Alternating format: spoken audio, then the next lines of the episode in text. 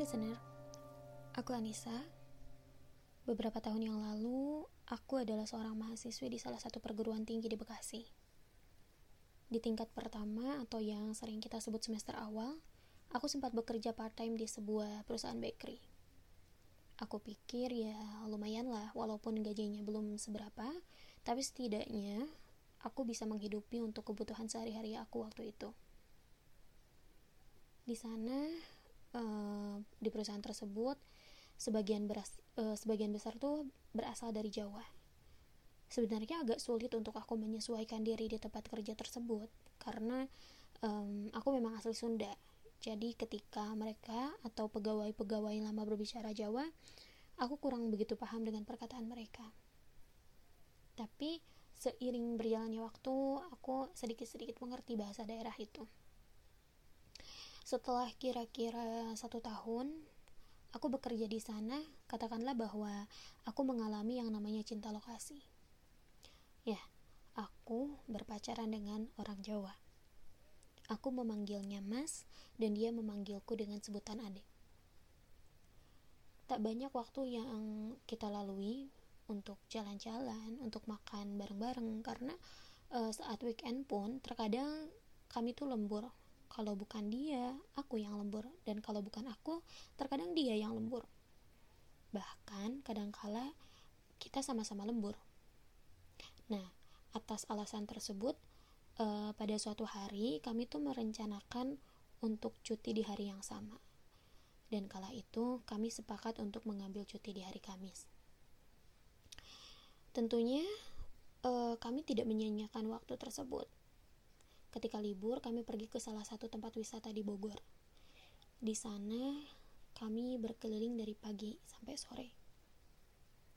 Saat perjalanan pulang, uh, aku melihat poster di salah satu komuter lain karena kami pergi menggunakan KRL.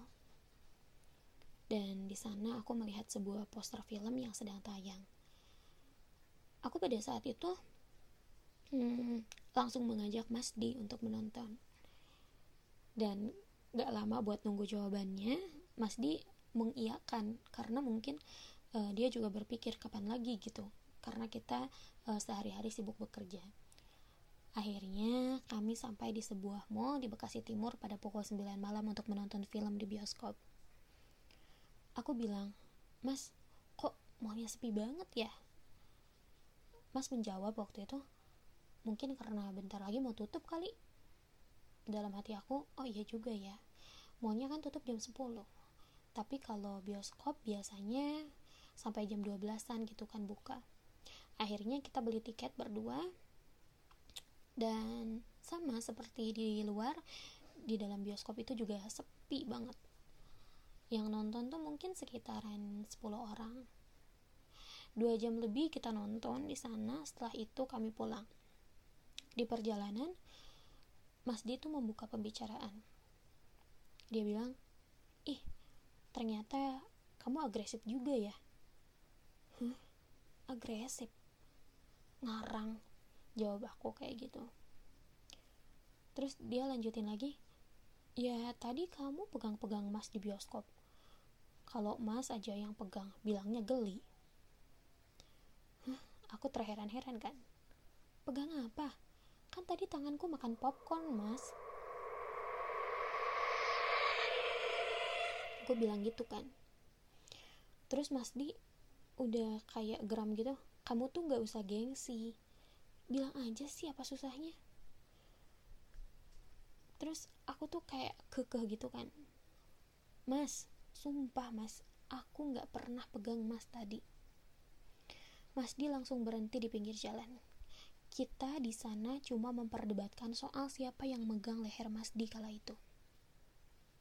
Akhirnya aku bilang, ya udah yuk, besok sepulang kerja kita ke bioskop itu lagi buat lihat CCTV di sana.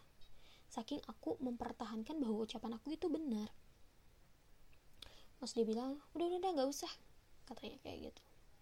Akhirnya kita berantem cuma karena perkara itu keesokan harinya uh, Mas Di dalam keadaan marah karena dia mengira aku bohong semalam dia masih bersikukuh kalau aku yang udah pegang leher dia waktu di bioskop.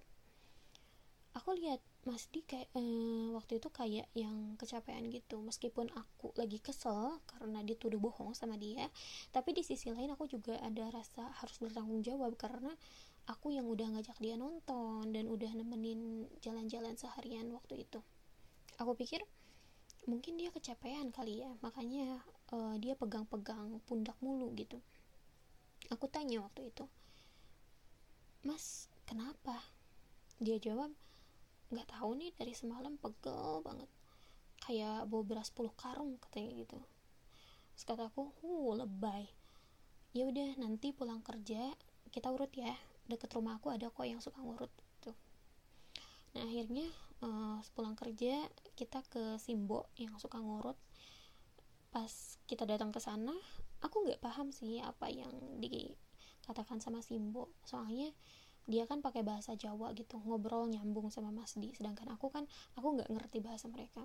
Tapi kalau diterjemahin katanya sih gini ya Allah lele kamu kok bisa sih ketempelan makhluk kayak gini? Dia kayaknya suka sama kamu le gitu katanya. Aku nggak tahu makhluk itu apa karena Simbo juga nggak bilang. Nah beberapa hari setelah itu kami bertemu sama Mas Rian. Dengan segala kekepoannya Mas Rian dia tuh bertanya ke mana aja sih uh, kita pas liburan bareng? gitu. Akhirnya Mas Di menceritakan bahwa kami tuh malah berantem gitu sepulang jalan-jalan. Sontak Mas Rian teriak anjir seriusan lo ke sana itu mall udah bangkrut udah mau tutup. Itu karena lo tau nggak di sana tuh pernah ketemu ada mayat cewek di toilet.